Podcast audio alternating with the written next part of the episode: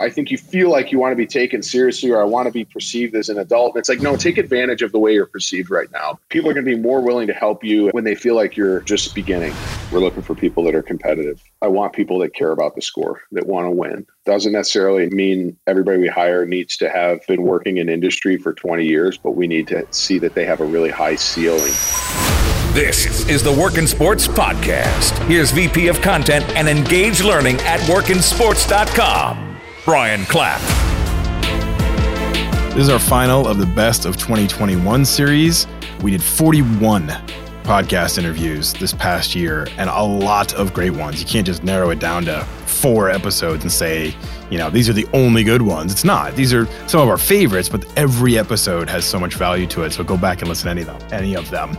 But let's get into our conversation with Zach Maurides. In the sports world, we are all accustomed to being led by a coach. From early T-ball or youth soccer to more intense high school competitions or club teams, and then for some of us, college we are all accustomed to the coach archetype. As I say that, your first thoughts may go to a vision of a stern faced sideline warrior fussing and cussing at their horde of athletes. This is the common perception. Bob Knight, Lou Piniella, Mike Ditka, Bear Bryant. Notice something in that list. They are all bygones. Think for a second about the most important coaches of our era Nick Saban, Bill Belichick, Gregg Popovich, Joe Maddon, Cheryl Reeve. They are not the fire and brimstone types. Sure, they get upset and have human emotions, but they are teachers and leaders first. Today's successful coaches are quite different than traditional bosses you may see in the workplace. This is one place where sports are ahead of other industries. Traditional workplace bosses master a particular skill, then up level to controlling others who are utilizing the skill. For example, a great salesperson will eventually be promoted to a sales manager. A wonderful software engineer gets promoted to managing other programmers. But successfully completing tasks, as they did as an individual contributor, is different than leading, which is why many traditional bosses can tend to be transactional versus transformational. In business, your boss may want you to give orders, a list of transactional items to complete, to work harder, to dedicate more time and effort. Successful coaches, on the other hand, teach the craft, empower, show how to work smarter and not harder, focus on technique and approach to benefit the performance, and lean heavily on the broader team mission of success. Coaches teach, bosses tell. The Atlantic magazine highlighted the extrovert bias in corporate culture, concluding that aggressive, outspoken business leaders are more highly compensated and promoted. But the science behind this is quite clear. Empowering your direct reports in sports or in business is motivating, builds confidence, and enhances performance. Authoritarian demands, being aggressive and loud, may garner attention, but they don't work. These techniques don't develop cooperative and competitive teams. I lean toward Gregg Popovich's view on this. He says, competitive character people don't want to be manipulated. That is what the leader that hoots and hollers is doing. They're manipulating, not coaching. Empowering athletes provides a psychological boost and a mental edge at the most important moments. When today's guest, Zach Maurides, was playing college ball at Duke, as a six foot six, 290 pound offensive lineman. He played for four offensive coordinators, three position coaches, and two head coaches. He was exposed to different leaders and leadership styles. And from that, came to his own conclusions of what it meant to be a leader in today's world. When he started Teamworks, the athlete engagement platform that is currently used by over 100 professional sports teams 250 NCAA Division 1 collegiate programs and over 2,000 Division 1 teams. He knew to find real success and to grow his company, he needed to lead like a coach, not like a boss. Which includes some fire you up, run through a wall moments, which will emerge momentarily. Because here is Zach Maurides, founder and CEO of Teamworks, and one of my personal favorite interviews from 2021. Zach, what's happening? Thanks a lot for joining me on the show today.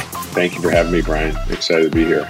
Yeah, it's such cool things that you guys are doing as part of teamwork. So I'm just excited to have this conversation.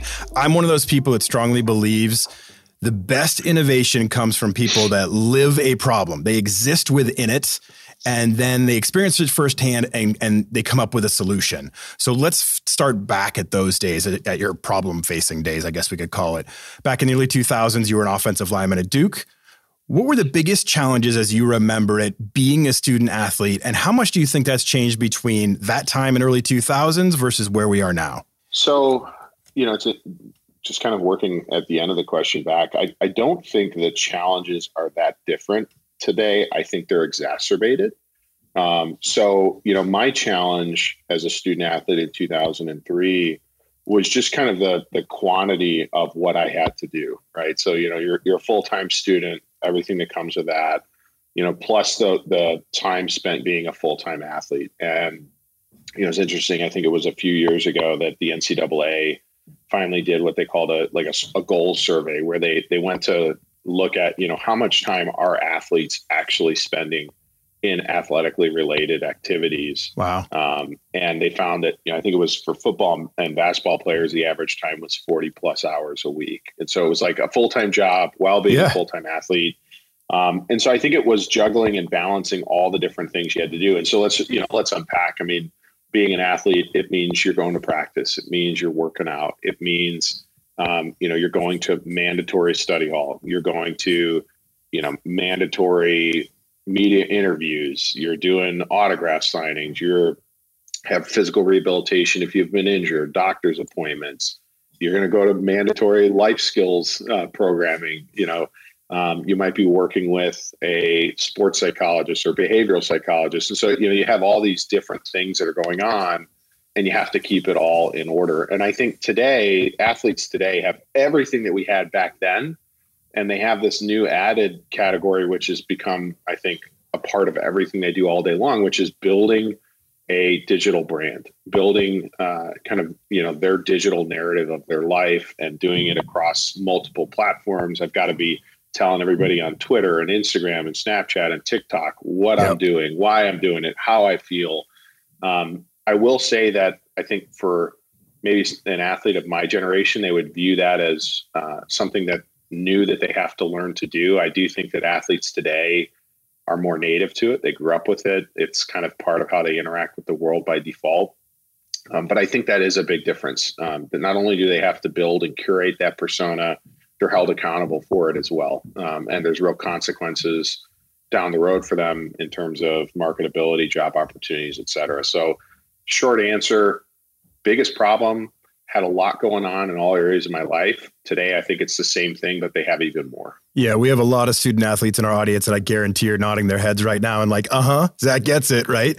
And and I think you know, I hear that and I think from from our perspective and from my world of giving career advice, I have tons of student athletes come to me that are like, "Hey, I don't have time to do internships. I don't have ways to kind of build my brand in that regard. There's so many other things I'm doing."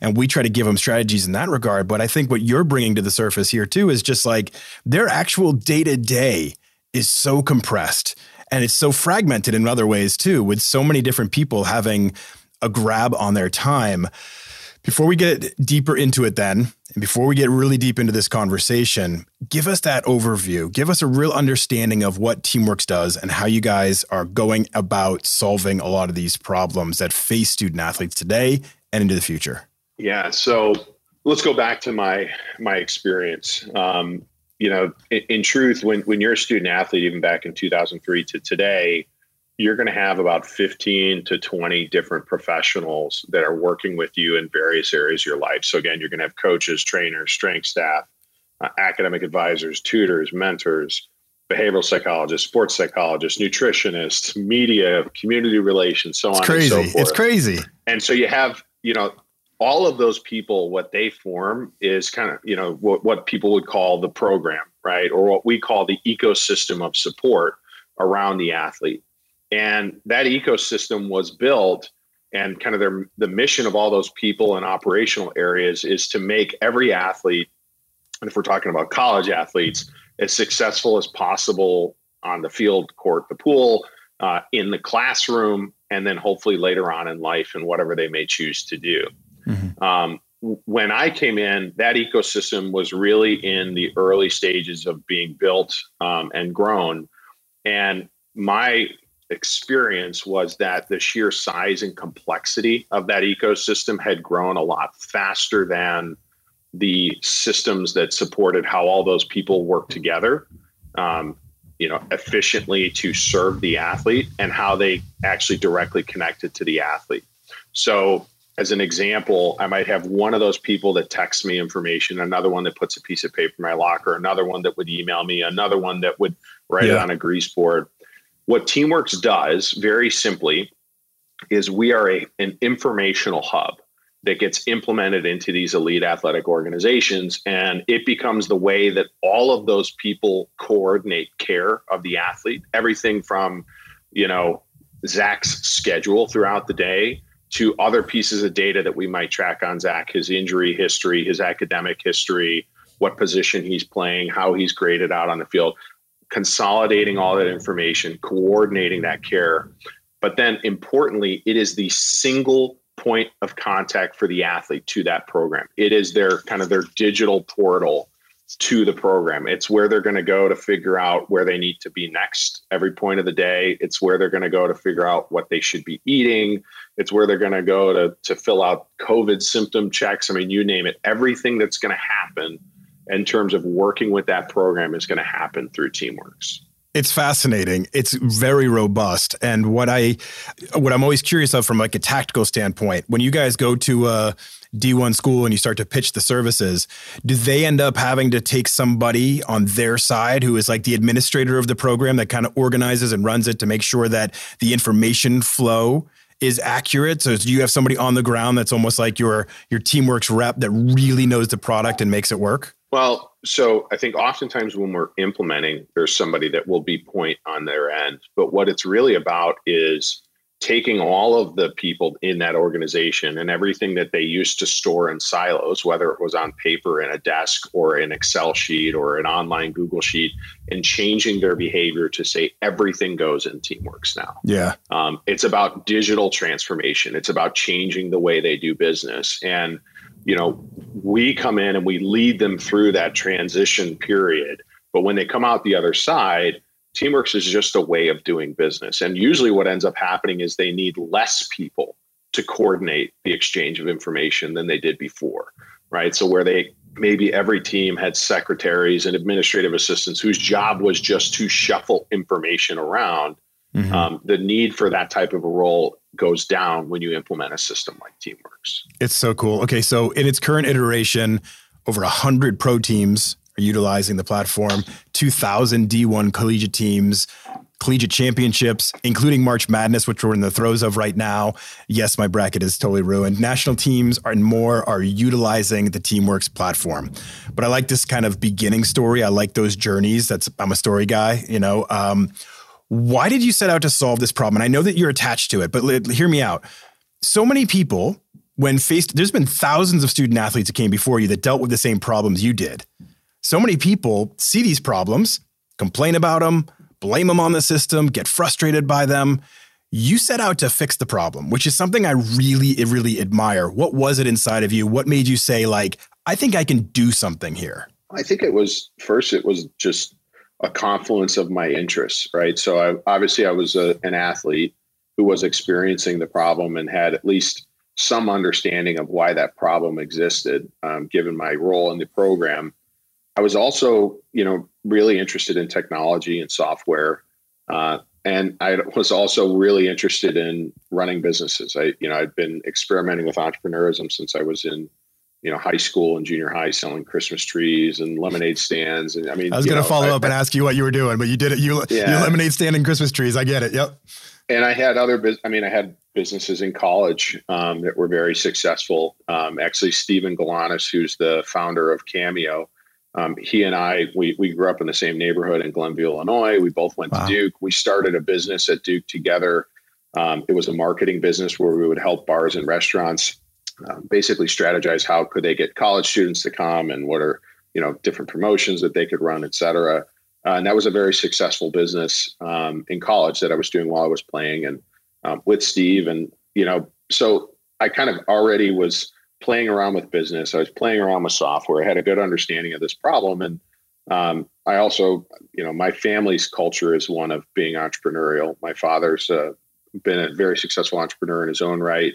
Um, my grandparents owned, uh, I mean, we're Greek, so the stereotype is true. We had not one, but two Greek diners uh, in my family history. And so, you know, the, it was kind of already wired up in my family that, you know, if, if there's a problem that a lot of people have, you can build a business solving it. And so that was, you know, I think it was the confluence of those things where I felt like I could solve the problem. And, you know, then it was just a matter of getting started on building a product and seeing if, uh, if it worked. It's fascinating. I do think it's a mentality. I think that's interesting because every entrepreneur that I've ever spoken to and on this show or in other parts of my life, there is this undying believability. Like it is just this this this belief system inside of them that says, I can fix this, I can do this, and there's this fearlessness that just drives them towards it. And I just I find that fascinating because I don't think enough people have that kind of self-confidence or motivation to take on a problem and actually do something with it. So kudos for that so again, it's one thing to identify a problem. It's another thing to come up with an idea to fix it. It's a whole nother thing to actually execute it well. As you look back, what were those key moments that took Teamworks from good idea to real business with staying power? I think the you know, when we built the first version of the product, you know, we had a lot of different features and like a lot of startups or a lot of early when you're searching for product market fit, you're kind of taking a shotgun approach and you're mm lucky if like just just one little bead hits the target.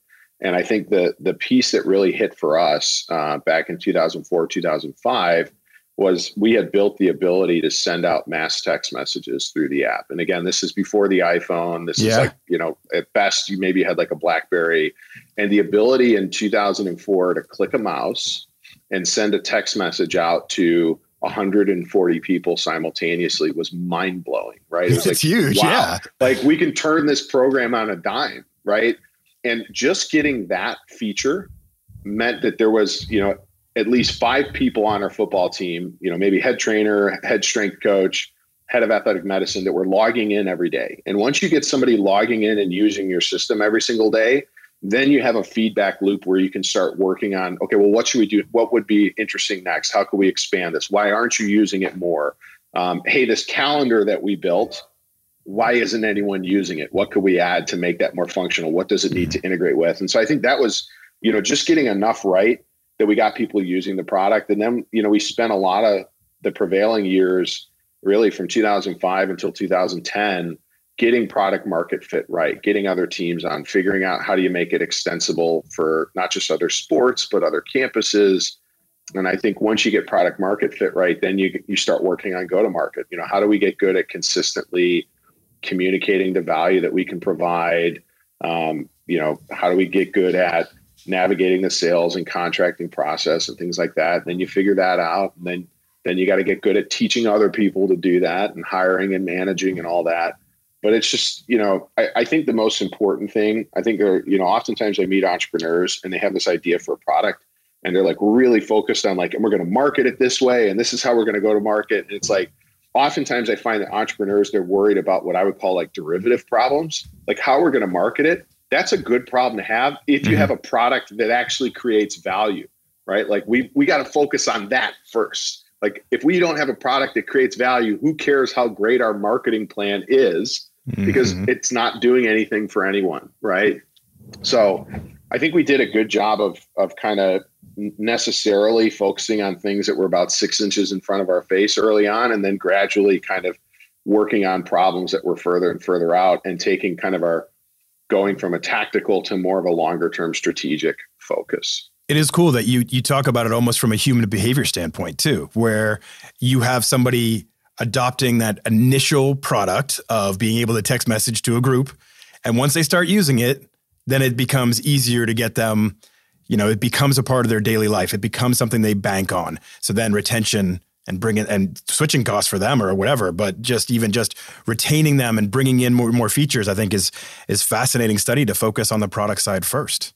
Yeah you, you have to. Um, and and like i said it's all about getting a foothold with someone getting Yeah. you know and, and then kind of examining that why you know asking why trying to discover why. And that just makes you the more you understand why that part of the product worked the better you can get at predicting what you're going to build next or, or really building the next thing in a way that it's going to work as well that's going to have the same impact that it's going to be better. And it's all about i think just getting better and better and better kind of predicting the reaction that your product uh, it is going to to receive from the people you're trying to sell it to. So, as a young student athlete with an idea and getting out there into the marketplace, did you find that it was difficult to get to people to take you seriously, or did the product speak for itself? You know, like was the was the benefit so clear that it made it easier?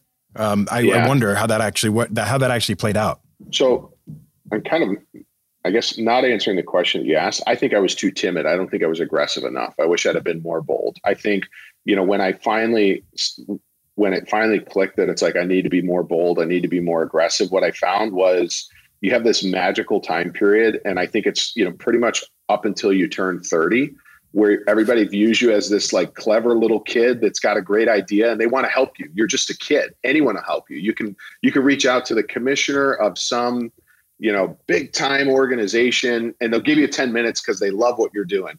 But it's like the minute you turn 30, you're just another guy hawking a product, right?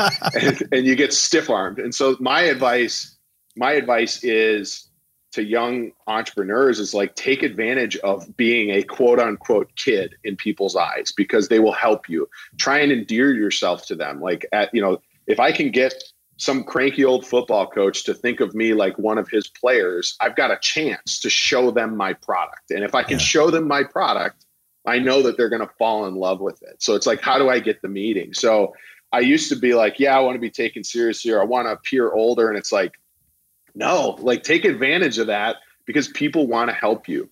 And and I think if you're really smart, you learn to play on it. You know, it's the old if you want advice, ask for money. If you want money, ask for advice. Like I learned instead of saying, "Hey coach, can I sell you this product?" "Hey coach, you know, you're really smart. You've been in the industry for a long time. I'm just this kid who's working on it. Could I get 20 minutes of your time to look at this and give me some feedback?" And by the Yeah. end of the 20 minutes, they'd be like, well, I think this is great. And oh, by the way, like, could we use it? Could we have it? Well, gosh, coach, I didn't. Of Gee. course, you know, Yeah. gee whiz. I guess we could sell it to you. You know, so I, I, I think it's, um, it's all, it's one of those things that's kind of counterintuitive. But when, when you're young, you, you know, I think you feel like you want to be taken seriously, or I want to be perceived as an adult. And it's like, no, take advantage of the way you're perceived right now because you're going to get more.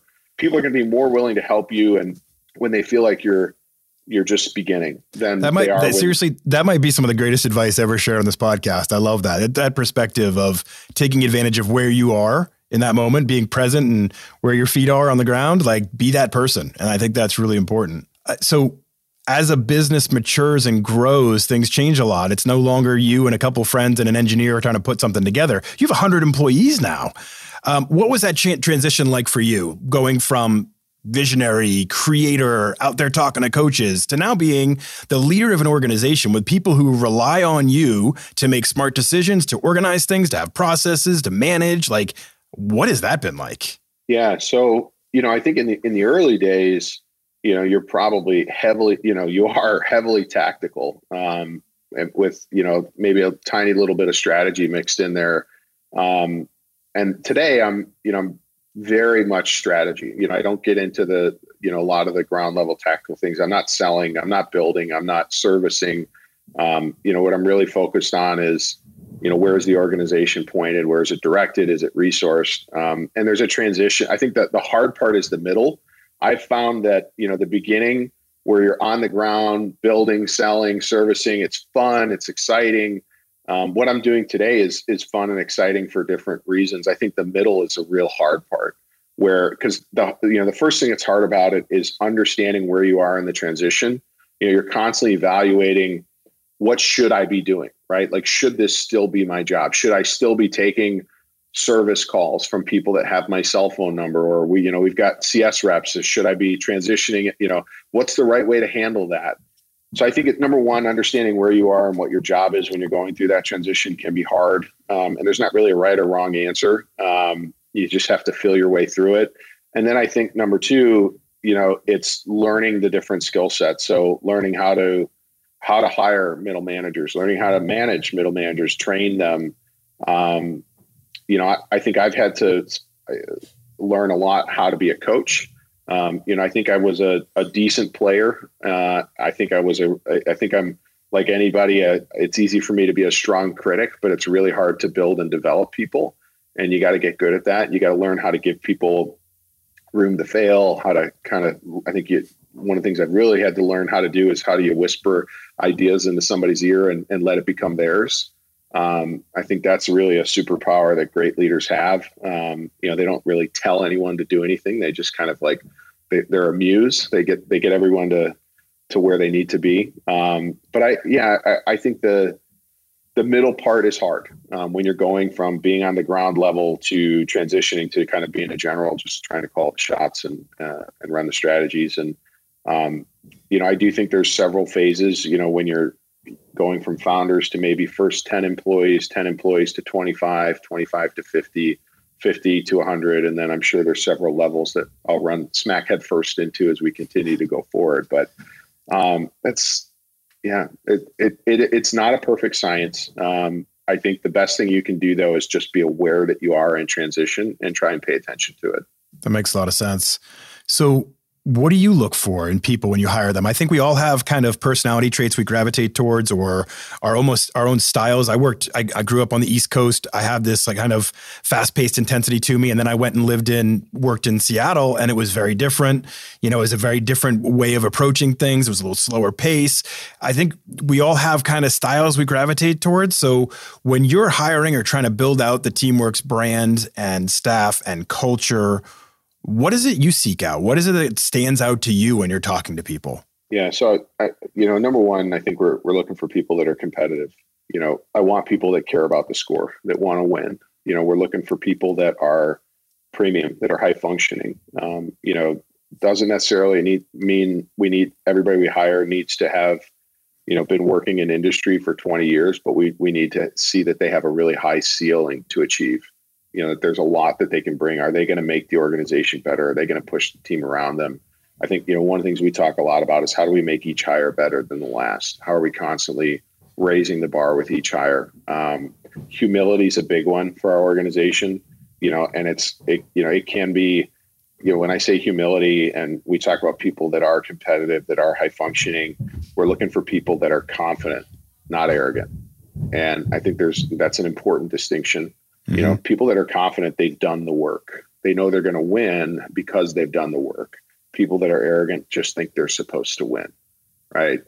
I think another one that we look for is strong attention to detail, right? Folks that see nuance, um, folks that are bothered when details are out of place. Um, you know, you know, interview tactic leave a piece of paper on the floor where they're going to sit in the waiting room and see if they pick up the piece of paper. Does it bother them that there's a scrap of paper sitting in front of them? Like, are they going to, you know, they can't wait. They're not going to leave it for somebody else to take care of. They got to pick that thing up and throw it out. I think at the stage that we're at, um, and really any stage of a startup, but particularly where we're at, we're looking for folks that are obviously problem solvers, but really system builders. So not just folks that are you know, they might pick up that piece of paper, but then they might say, well, how is it that that piece of paper got left here? And do we need to have a vacuuming schedule that happens every day? And who's going to carry that out so that we never have a piece of paper sitting in the lobby when somebody's waiting to interview again?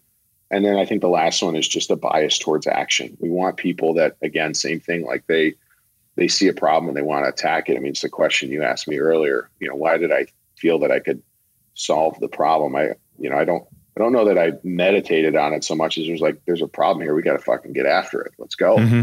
I, I love it. Like I'm, I'm already ready to run through a wall for you. And I don't, I mean, we only met an hour ago. Uh, I love that mentality. I, I don't have to tell you this because I'm sure you've already seen it, but uh, as a Duke guy, uh, Kara Lawson, the women's basketball coach, she has a video on the difference between hard work and competitiveness. And if you haven't seen it, you should, because I just think it's, it's just a reminder to people that just going out and putting in work isn't the same as being competitive. Anybody can build up a sweat. It's different to want to beat that other person across from you. And I I love that mentality personally. So I mean it it it very much gravitates with me. I and that the attitude I was laughing in my head a little bit because um, we have three kids they tend to make messes around here. And yet my wife and I, our house is like spotless. And we are constantly going through the, the process of like what problems need to be fixed with, with them or how we're doing things. And it's just a funny way to look at it. I never thought of that from an interviewing type perspective of understanding somebody where their kind of drive mentality is. Um, when you analyze yourself, obviously you're very self analytical. I get that vibe. And you go through these processes and meditate on things and have that kind of mentality. Where did this come from? Like, as you look back on your mentors, who has kind of set you up in this regard to be able to take on these challenges as they progress through your journey and just continue to do it to the best of your abilities? Who do you rely on? How have you learned these techniques? I mean, it's my, I think in in terms of my maybe just my proclivity towards business and being competitive. It's you know my father. Um, you know, I mean, it's interesting. Just I, he's never and I can't ever remember at any point in my life him telling me that I couldn't do something. It was always, yeah. you know, you, you, can do whatever you want. It might be harder for you than other people, right? Some people might have more natural gifts and things, you know, that make it easier for them to accomplish a given goal, but you can do whatever you want. Um, it's just a matter of how bad do you want it and how hard are you willing to work for it. Um, I take a lot from my father. I take a lot from my mother too. Um, you know, I think that particularly in terms of how I deal with people, you know, I think my my mother's very very empathetic and really good at understanding.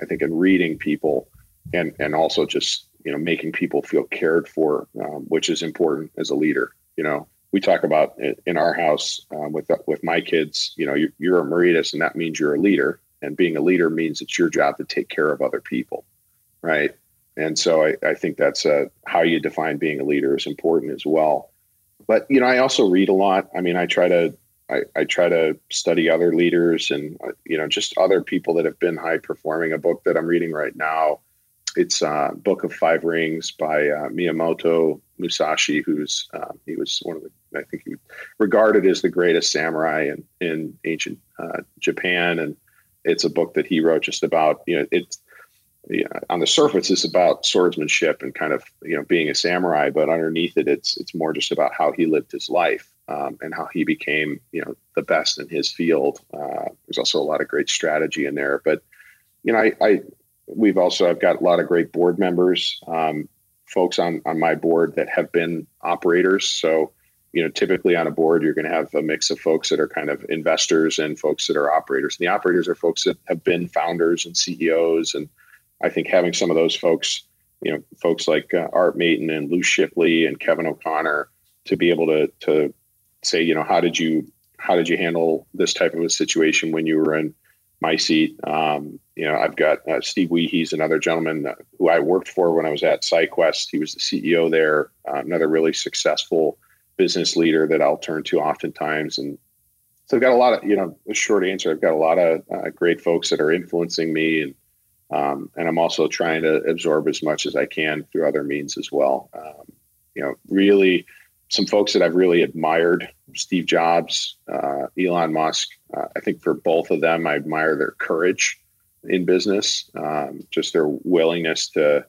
power forward with things that most uh, i think in both cases there were moments where there were very few people that believed in them or what they were doing and they knew it was right uh, and it was where they needed to go and they just weren't going to stop until they got the organization where it was supposed to be which um, i take a lot from that yeah those are some pretty inspirational people so fast forward to now i listed off all earlier the impressive list of people and teams and, and clients that you guys have clearly Teamworks has mar- massive market penetration and the sky's really the limit. I know that's cliche, but it's true.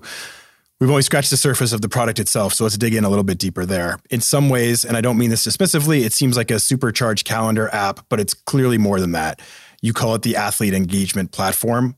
Why, in your view, do 72% of Power 5 athletic departments rely on it department wide? Why do 19 NFL teams swear by it? Why is Teamworks the must have tool of this era? So, you know, I, I think sports, like every other industry, is entering into a time period where it is going to be rapidly disrupted and transformed by technology.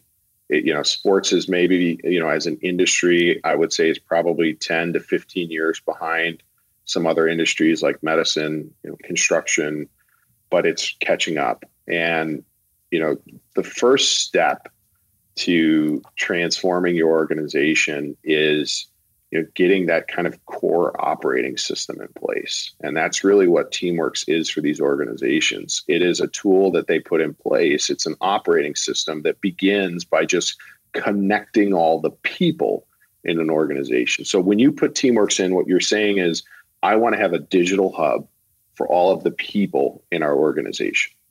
And now, increasingly, through our work to expand the Teamworks platform, Teamworks is now connecting all of the technology within an organization. Uh, and in some cases, we're providing the additional technology. So, on top of that hub, we now offer, for example, tools that digitize everything that's happening in academic support. We have tools that digitize everything that's happening in travel planning and execution. Soon, we're going to connect with the thousands of other technologies that these organizations are consuming. And, you know, long term, I think both the organizations that are buying Teamworks today and what Teamworks will be in the future, it is the operating system um, that these organizations are going to run on into the into that digital future. It's going to be the connection between all the people and technology that they will have uh, now and, and into the future. I do love that vision. And it makes so much sense to say, you know, rather than having to go 20 different places, it's all right there.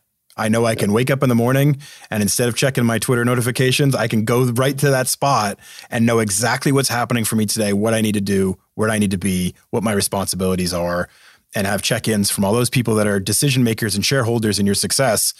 I just think is so powerful and so smart. Your playing days are over, but I still get that athlete vibe out of you. I still get that little growl of competitiveness, which I, I mean is a compliment. I hope you know that. Um, what traits do you think that you developed as a student athlete that still serve you well today? You know, I think the most important thing is just toughness. Um, you know, life has lots of ups and downs, um, and running a business has lots of ups and downs. And, you know, in sports, you have to overcome a lot of different things. You have to overcome sometimes being underestimated, not getting playing time, sometimes um, you have to come back from injury. Um, you know, when I was playing, I had uh, nine orthopedic surgeries through high school and college, and every time, you know, you're getting strong, you're doing better, and oh, just broke my wrist, just broke my ankle, just blew out my knee, just blew out my shoulder. It's a, you know, it's it's the uh, five step forward, four steps back, and and I think, you know, just that experience prepares you for what you're going to go through running a business or being in life in general. Um, I think the, you know, again, the process of being put into a competitive organization and understanding what it takes to compete and win the idea of, of pre- preparation of practice right you know a lot of success in business people think you know great founders just show up and wing a pitch and get the deal and you know great founders treat it just like a you know just like a football player you know we we practice six days a week we train you know 10 hours a day so that we can be ready to play one 60 minute game on Saturday. Yeah. Right. And so, like, the, you know, I think just the idea that you've got to really prepare, really practice in order to succeed. I think there's so much about uh, an athletic experience that, that transfers into business. And then again, also into life. I mean, you know, as you get older, people get sick, you have setbacks, things happen, and you just have to dust yourself off and keep going we talk a lot on this show because we are advising a lot of student athletes out there too is like they talk about and we I mentioned this a little bit earlier a lot of times they'll talk to me about what they don't have. You know like I don't have this time to do this thing so how am I ever going to get my career started? And it's like well lean into what you do have. You know you do have attributes that other people don't and you do have access that other people don't. The teamwork the time the time management the the competitiveness all that fire and then the just the ability to to go into a local business and do a 30 minute informational interview and to ask and to say like hey i'm a student athlete. I'm performing over here. I'd love to get 10 minutes with you and talk you know and discuss your business and learn a little bit more that way. So take advantage of what you do have. And i think that ties in very well to what you were saying earlier about like be where your feet are and, and leverage what you do have. In your 20s or as a student athlete there are things that you can do that are different than other people. I might not be able to walk in and talk to the athletic director or go see how the entire business of college sports operates. You would be able to. So you leverage those things you have right? Yeah and it's also how you look at your life. You know i, I think most people they want to they want to spend they want to feel like things happen to them. It's not their fault you know, well, I didn't get this deal because that person's, you know, they're nuts. They don't get it. They're too hard to sell to. And something I say all the time to our companies, we want everything to be our fault. Because if it's our fault, we're in control. So when something bad happens, don't tell me why that prospect is tough to sell to. Tell me why we weren't good enough to sell to them and how can we get better at it.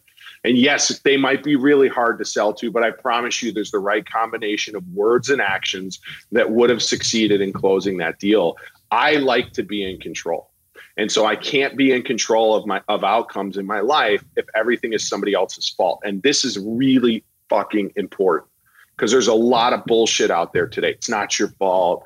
It wasn't fair. You didn't have this. Make it your fault. You want it to be your fault. Mm-hmm because you have control and you have a chance to change it if it's your fault. So find a narrative. As hard as it is, you know, it's hard to feel.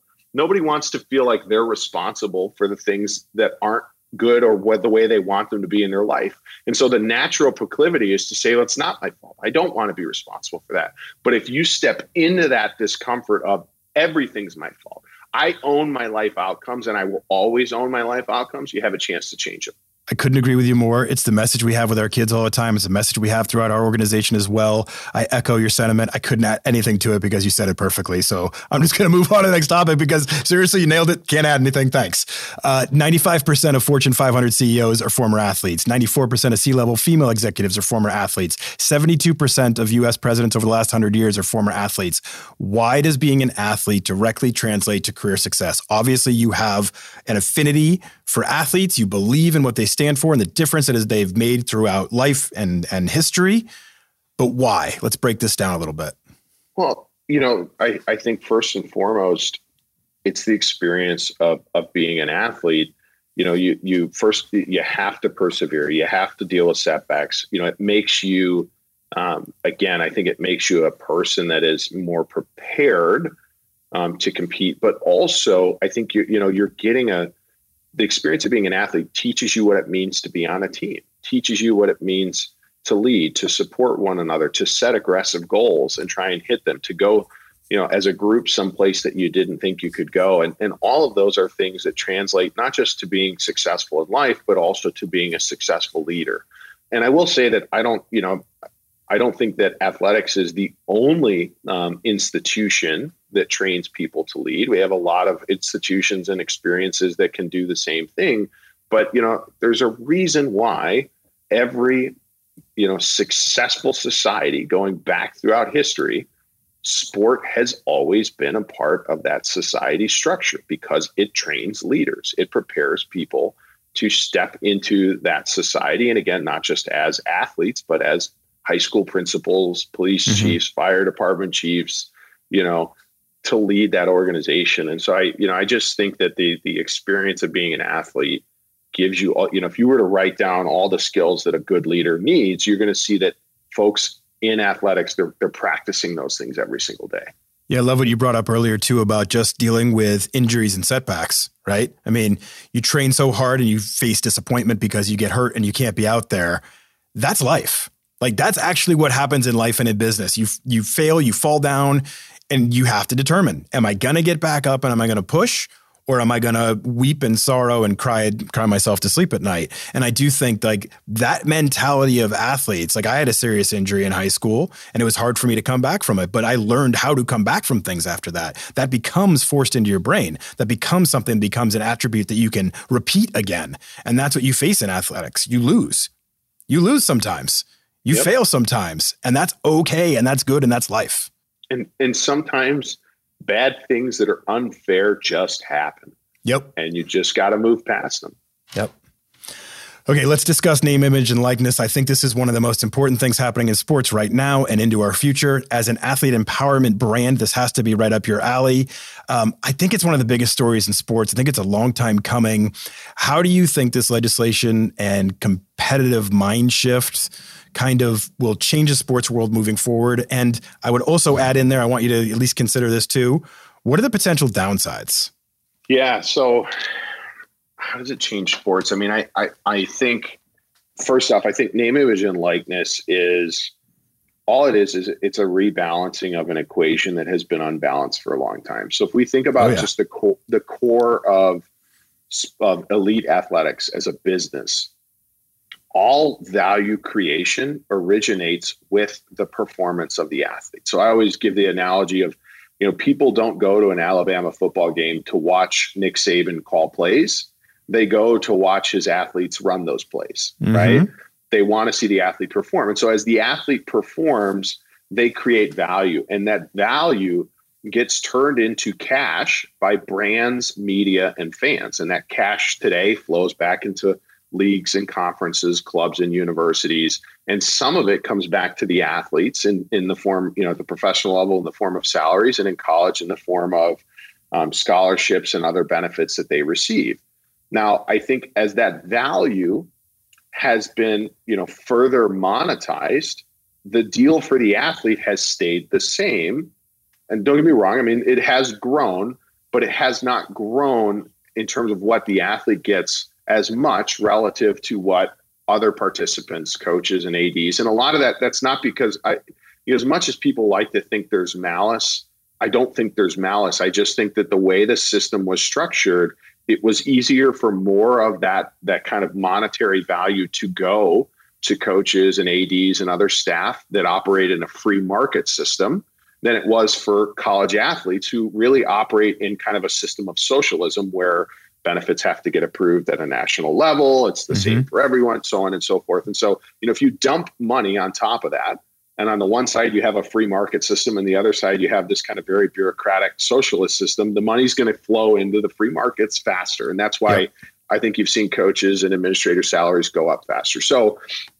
What I think this is doing is it's allowing for that equation to balance itself and more of that monetary value um, to go to the athletes.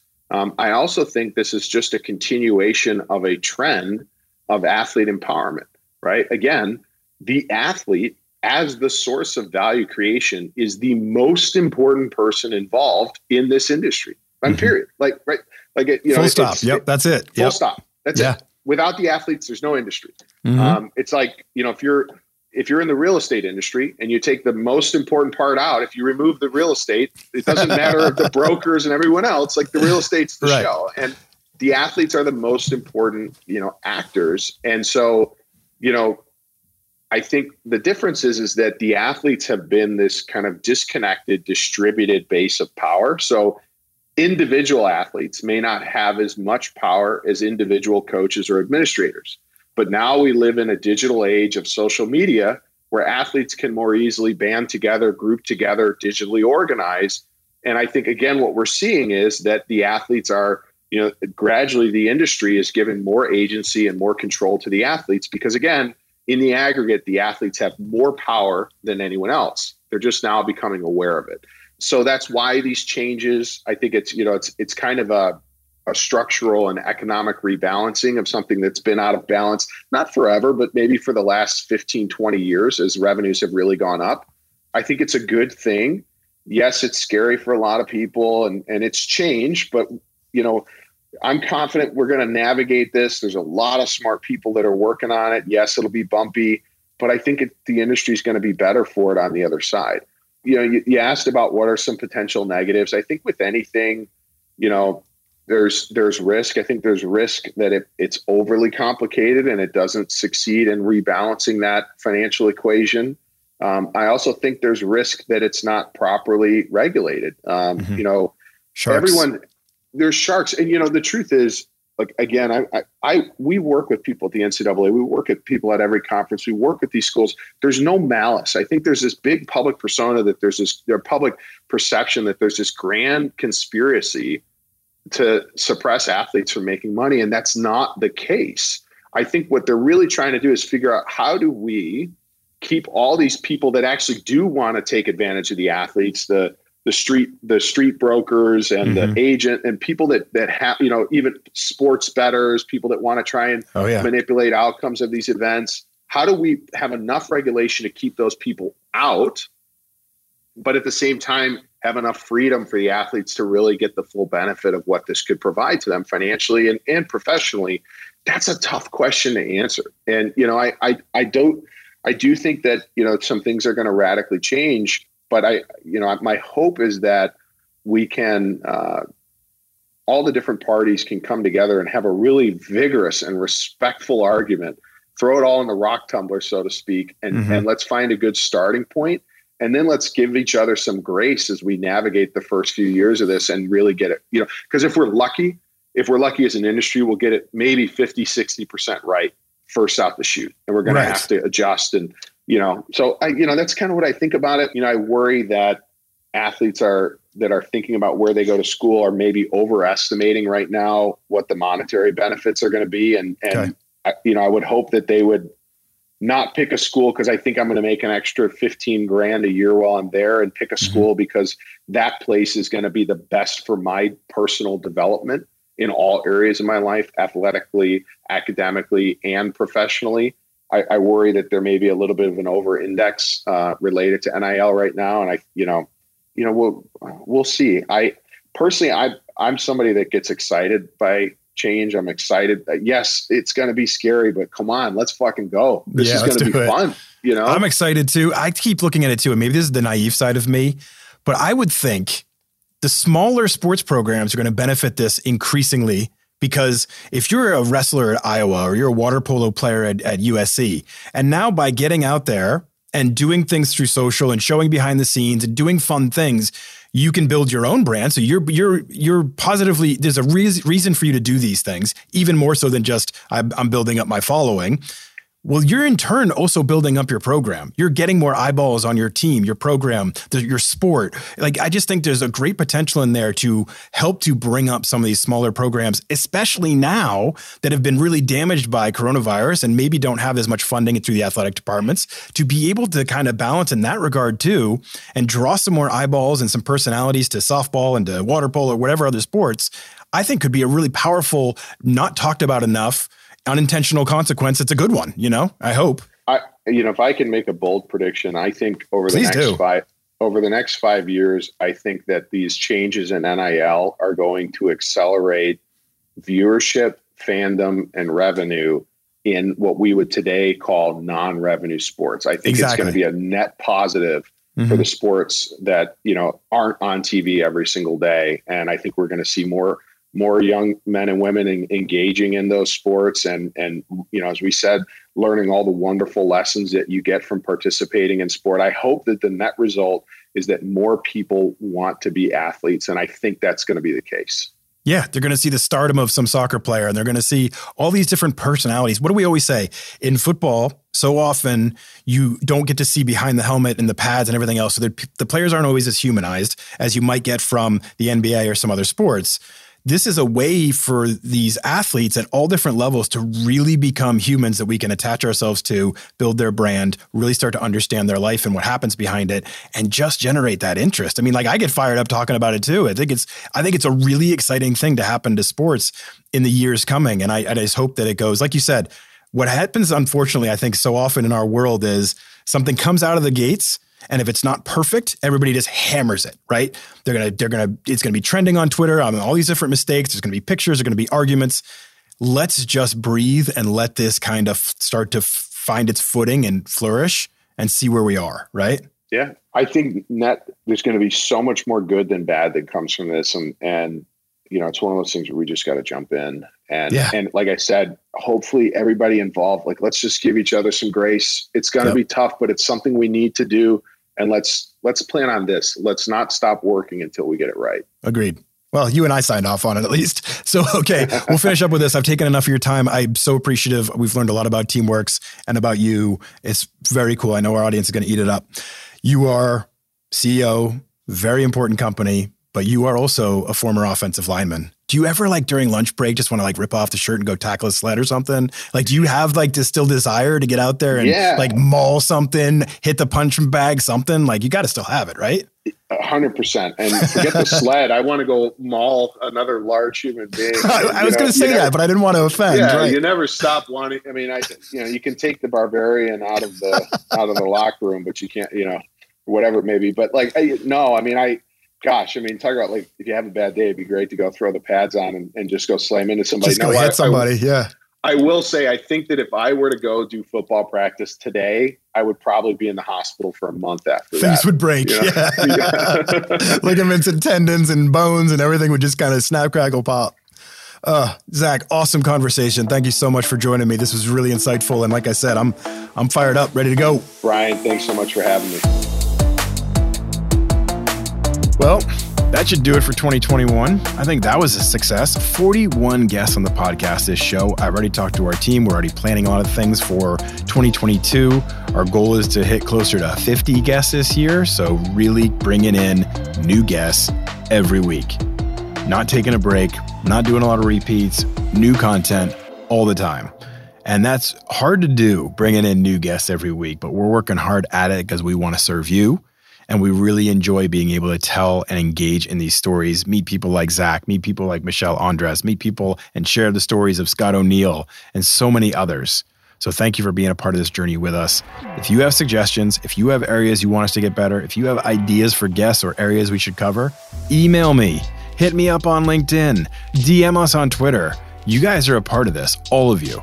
So if you want to contribute to the direction we're headed, the conversations we're having, let's talk about it. Reach out. I appreciate every one of you. Congratulations on getting through 2021, and let's kick some ass in 2022.